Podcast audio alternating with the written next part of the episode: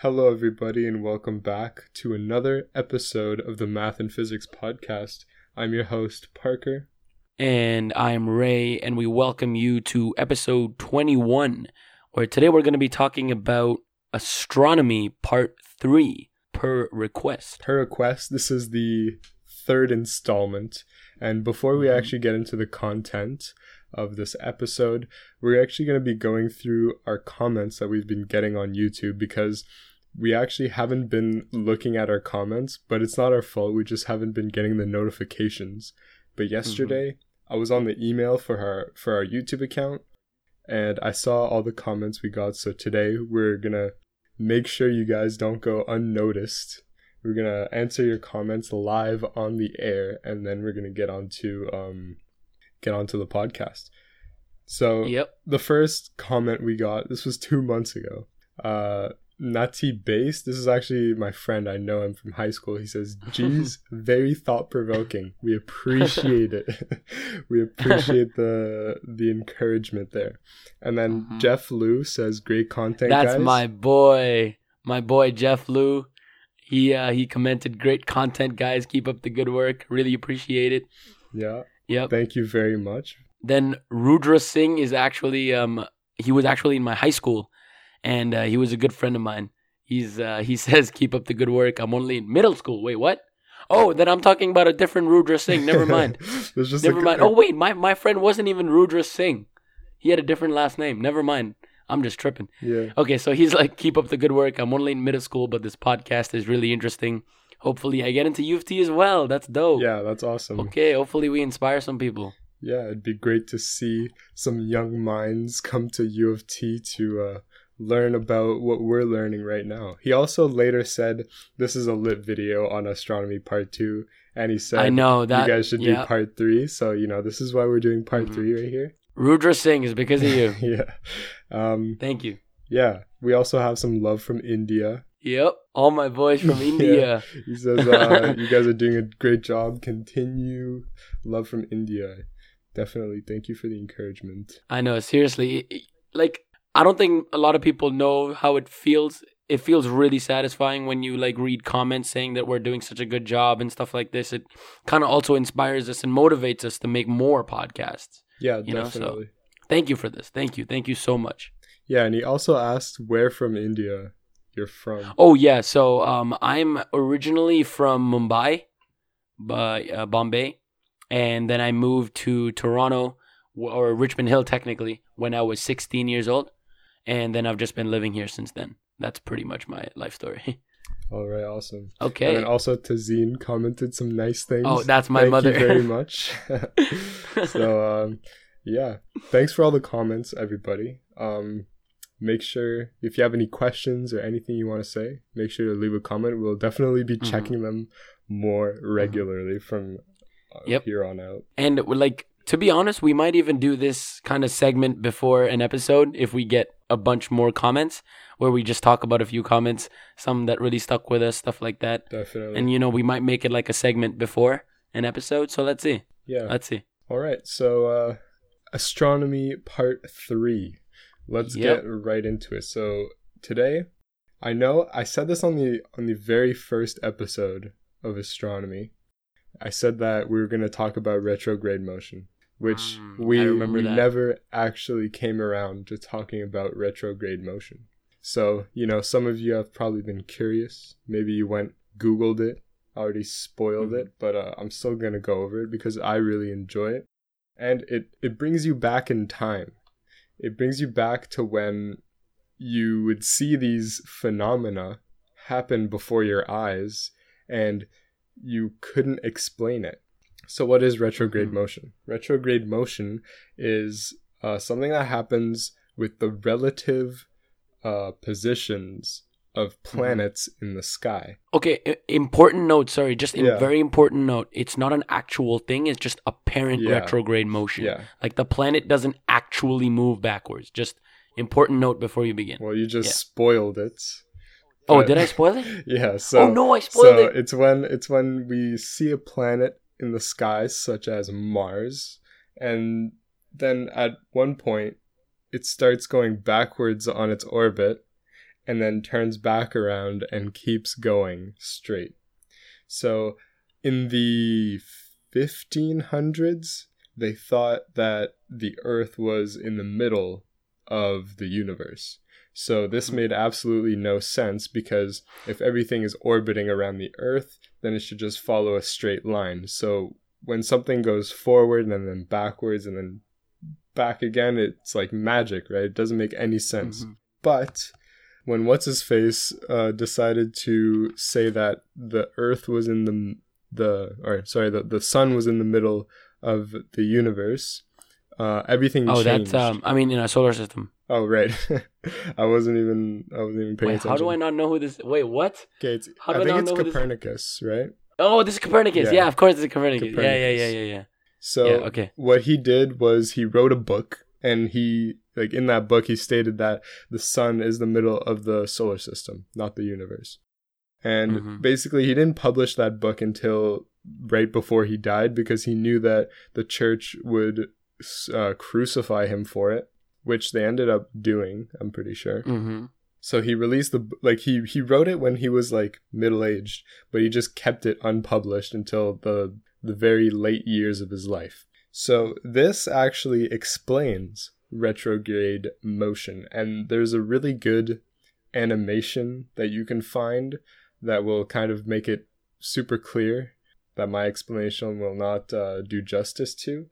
But you can you can find this just Google retro apparent retrograde motion and you'll see it. But basically, the further away you are from the sun, the slower like the slower your angular velocity is, which means your Mm-hmm. orbit takes more time. That means the planets, they're called inferior planets. So the planets that are closer to the sun than you, basically, they just, right, they complete their orbit quicker. So there comes a point, right, that that planet will pass you in your in your orbit but it'll pass you it'll pa- well in in your eyes it'll pass in front of the sun and just pass you in your orbit So, so basically, because Mercury and stuff, especially Mercury, moves so fast and is so close to the sun relative to us, it just looks, again, apparently speaking, as if Mercury is moving in a retrograde motion. no no no that's that's completely is wrong that not what? no that's completely wrong? Yeah, but wrong. isn't that not what you're talking about? no um so a Isn't that Mercury's apparent retrograde motion? Isn't that the whole thing? Okay, so after a quick fact check, we just found out that Mercury is in fact also in apparent retrograde. I don't think right now, but it does happen quite a few times in the year, and it also happens with Mars. So both of us were kind of talking about the same thing, just about two different planets, so we were getting a little mixed up. Yeah, So- that's right. So this this happens for every like it it just it's a relative phenomena. So it doesn't matter Mhm. where you are, it'll happen to some degree. But just because we're on Earth and we're in between uh, Mars and Venus slash Mercury, we Mhm. see it a lot because of how close the inner planets are to the sun. And so I really do recommend you just search rec- retrograde mer- motion to see the animation of it. But what happens is that when a planet passes another planet from the inside orbit, the the line of sight from the inside planet to the outside planet goes from like one direction and then goes backwards in the sky and then backwards to the original direction. It's really hard to explain. Try to explain visually on a podcast. but it does it does like a loop in the sky and it's impossible to explain if the earth was static and everything was moving around it but it's Mhm. very easy to explain once you put the sun in the middle of the solar system so yeah that's it at least we we finally got through retrograde motion Finally spoke about retrograde motion. yeah let me take off my hoodie real quick yeah, so retrograde motion is just an important concept just in general, and especially because the Mercury retrograde was a huge thing uh, in Einstein's time. Basically, the field equations, one of the reasons they were made was specifically, I think it was the field equations, right? I'm pretty sure they were. Uh, specifically to calculate the retrograde, apparent retrograde orbit of Mercury and the orbit of Mercury in general and why it's so weird. because the orbit of Mercury is in fact just plain and simple weird, and they couldn't really figure out why. And that's why field equations really helped and stuff like that. And also understanding about apparent retrograde motion. That is absolutely correct. We can talk about a concept that uh, I think is really cool. One of the, one of the, what's the word that I'm looking for with P? I have no clue. Oh my. One of the postulates, postulates, one of the postulates for special relativity, isn't it? I'm pretty sure. Uh, gravitational lensing, where light bends in a gravitational field. And because of this, actually, it is able, uh, we are able to view a lot more things than we could have ever seen. So let me explain how this works. So basically, let's say there's a galaxy really, really, really far away and nowhere in our field of view whatsoever. Obviously, we wouldn't be able to see it, as I said, because it's not in our field of view. Now, let's put a sun or a huge star right in the middle of the galaxy and us. And remember, I'm saying this is completely hypothetical. There's nothing in between, just a galaxy that we can't see, and us, and now this huge star in the middle. Basically, what happens with gravitational lensing is because this huge star in the middle creates this gravitational field around it. The light from the galaxy, even though not able to reach us, bends around the star and then hypothetically could reach us. So we can actually still see the galaxy through gravitational lensing hmm because light can bend in a gravitational field. So this is a really important concept in astronomy. So Yeah. yeah, this also happens with our own sun. We'll see, Mhm. but you know, less dramatic, of course. We Yeah. we can see stars that should be right behind the The sun- the the sun. surface area of the sun yeah, in the sky. So the stars should be like right be- behind the edge of the sun, but we'll actually see them right above the edge because the light Mhm. of the star coming in from very far away uh, will just will just bend around the sun because of its slight effect on light and then hit the Mhm. earth. But of course, we won't be able to see a star that is directly behind the sun because the Would we sun- not? Sorry. Wait, isn't that the point though? That we can see it if it's directly no, I behind. mean, I but mean, if like, it no no, but if it is, we'll see like multiple projections of it. That's the interesting thing about gravitational lensing as well. A lot of times, if there's one star, you might see it like two three times because the light is being bent so many times around the star, uh, uh, around the parent star, that it comes to you like there are like three images, and that happens a lot with gravitational lensing. Really? Yeah. I didn't know that. Yeah, it's it's a it's a it, it's a pretty cool effect where you see two of the same thing. For our sun, it only happened like stars that were a little bit under the horizon of the sun. hmm But in in 1990 something, they tested this postulate and uh, it proved to be true. Obviously, where um I don't exactly know what they did. Again, probably should have done a little more research before stating this fact.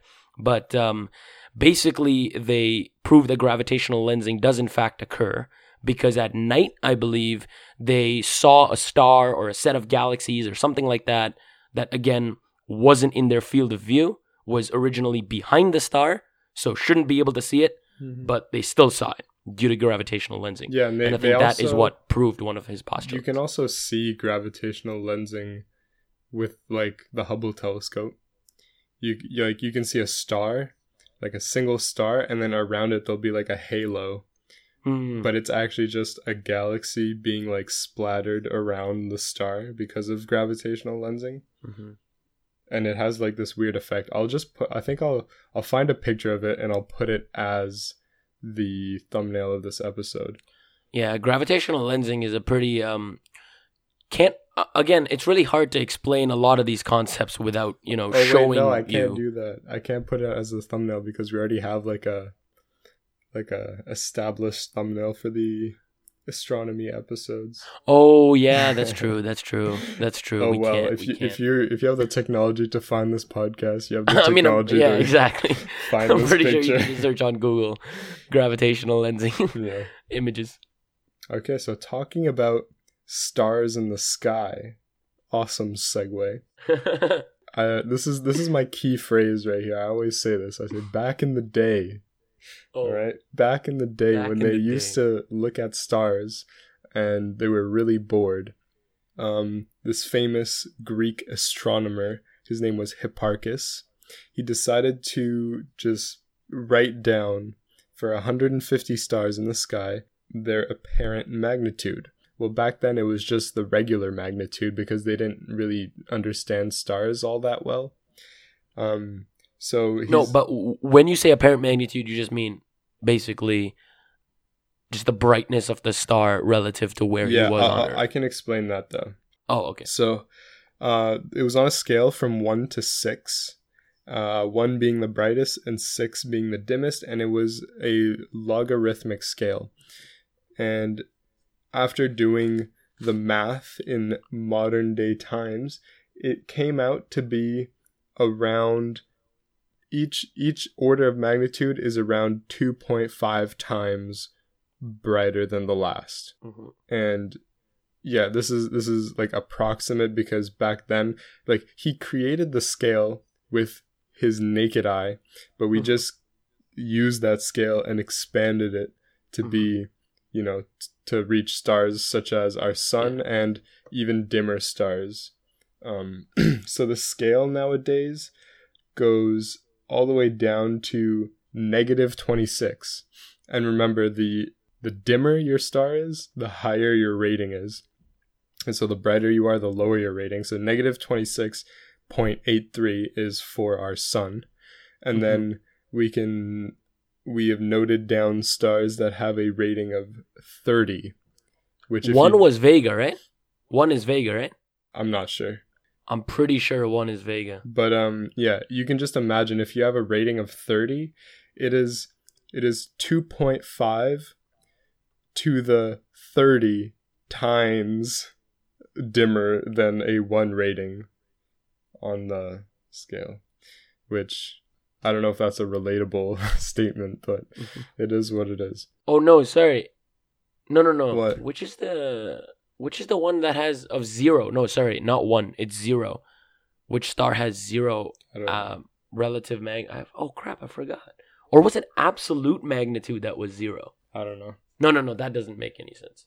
Let me explain this first. hmm as technology improved, we wanted to uh, classify stars a little bit better, right? Instead of just saying, oh, you look bright, so you are this number. So, what it what it is is that apparent magnitude, or yeah, that's what, what that, that's what it's called. Apparent magnitude Yeah. is basically just how bright the star is from the Earth.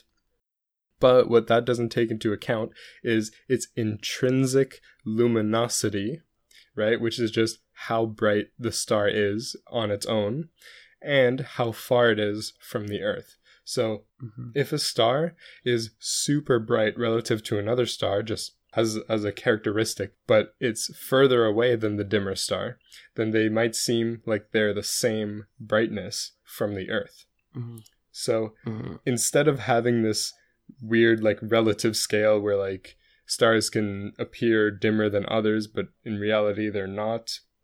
We decided to create the absolute magnitude which is the magnitude of a star 10 parsecs away from uh, the earth.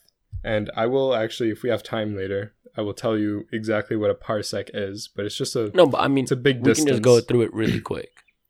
Okay, so really quickly, it's if you have a right angle triangle and one one end of the triangle is one astronomical astronomical unit. hmm The hypotenuse is um well it's basically one parsec, but basically yeah, this is I don't know, this is hard to explain.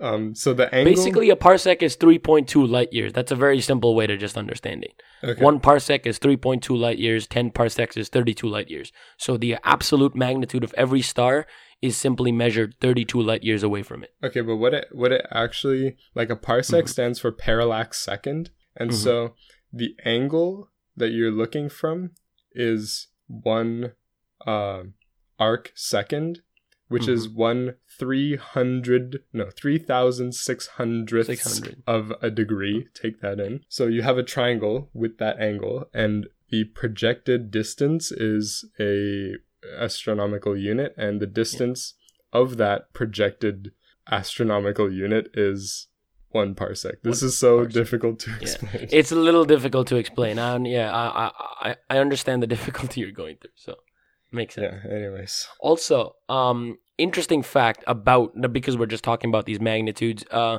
things because we're also talking about astronomy. I don't, I don't believe if we have mentioned quasars in us in these astronomy episodes before, but quasars are basically just black holes surrounded. It's it's like a black hole galaxy kind of, but it's not an entire galaxy.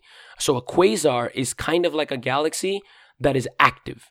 That means the black hole is currently feeding off of the galaxy and there are par- uh, particles being jettisoned from both sides. So if you just simply search up a picture of a quasar online, you'll com- immediately understand everything I'm saying. Basically, a black hole with a galaxy. The things with these quasars is that they can be so bright that you don't really recognize, and and that's kind of just throws off the entire magnitude scale. So interestingly enough, a star that's mere three light years away can be outshined by a quasar that is 30 million light years away. And there's actually a picture of this where there's a quasar and a star, a star pretty close, and a quasar like 35 million light years away. And it's still brighter. So Mhm. quasars are really cool and completely just throw off the magnitude scale. and It's- the it's- reason really cool why the reason why it's so up. bright is because the of the friction between all of the material in the accretion disk, which is or accretion Mhm. disk. The accretion disk is also uh, like active. The fact that the black hole is active is what makes it the quasar. Yeah. And that's also what makes it crazy bright. hmm It's so funny that a black hole and a galaxy, like like just dust particles surrounding a black hole, can be so bright. Yeah, So that's so crazy. That's what happens when uh, Yep. the laws of physics Weird. are in play. So weird. Astronomy is so weird. Yeah. So I was going to talk about intrinsic luminosity uh, right before we got into this whole parsec discussion. Um, so, intrinsic luminosity, this takes us back to the Gauss's law days where um, it's kind of like what's it called? The flux, the electric flux. So, instead of talking about like how much a an electric field is penetrating a surface. We're going to be talking about how many joules per second are radiating from a star per unit area. So it's very similar to Gauss's law. It's um it's basically the the the flux is equal to the luminosity over pi r squared, uh, which is similar to what you would do for a point particle.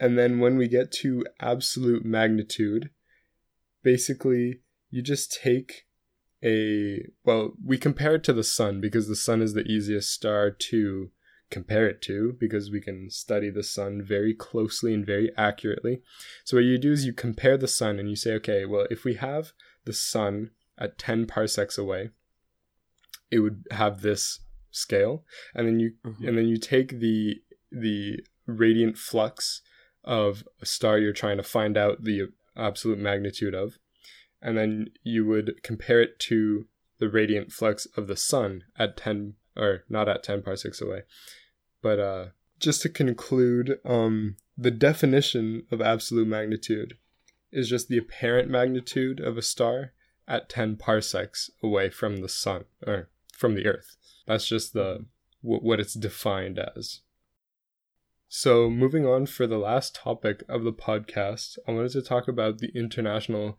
Space Station.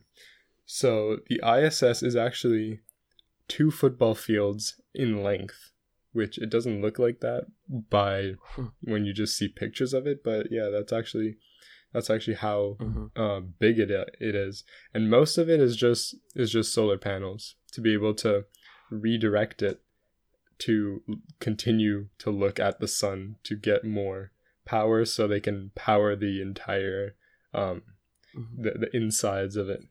I'm not gonna lie, I don't know uh, an awful lot about the ISS because I um if I'm not mistaken, isn't it mainly just like a a revolving laboratory mainly because the advantage of the ISS obviously is pretty clear. The fact that it's a quote unquote zero gravity situation that makes it very easy to do a lot of zero gravity mm-hmm. experiments. And there are a lot of experiments that require zero, not require, but that give you a different result or tell you something interesting in a zero gravity environment.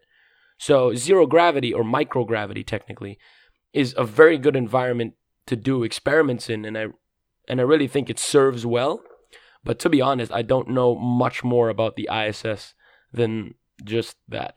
Do you want to explain why you said quote unquote? Oh yeah, okay. So oh yeah, I, I, I probably should. So obviously, a very big misconception for spaceships and ships orbiting the Earth or orbiting any planet is that there is zero gravity, right? Like people see images of ISS astronauts and they're like, "Hey, there's it's weightless, it's zero gravity." But that's just like entirely false. That's just nowhere near true because there is in fact gravity. Gravity is still present. Just because you're 100 kilometers above the Earth's surface doesn't mean gravity doesn't exist. Like the moon is still orbiting the Earth because of gravity, right? What makes you and your spaceship weightless? So the reason you're weightless or apparently weightless is because as or technically a full orbit is you are continuously falling to the earth. So imagine you in like I don't know, just a hunk of metal falling straight towards the earth. Just picture you falling straight towards the earth. Obviously, you will probably float. And let's say you fall towards the earth forever. That's basically an orbit. That's exactly the definition of an orbit. Yeah. So that's what's happening with the ISS.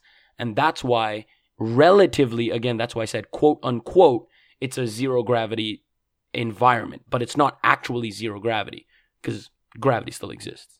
Always does. Yeah. So, um, I think now we're over 30 minutes. Yeah. So we can probably just wrap this up. Uh, all right. Yeah. So, yeah. Do you do you want to say anything else? yeah, this has been a, another interesting episode. We Mhm. will be back very shortly with another episode this this week. Aren't we trying to do once a week now? Yeah, I guess so. Yeah. So Yeah. yeah, so um to all to all those people um who are watching, listening, we are updating our schedule to a little more relaxed schedule now. So instead of like a kind of more erratic one, two, three times a week all over the place, we're gonna do a more stable once a week. The day hasn't been decided yet. I don't know, we might just do I don't know, Wednesday, Friday, something like that. Doesn't really matter. But once a week is basically gonna be our schedule now. All right. So make sure to leave a comment, follow Mhm. on Spotify or wherever you're listening.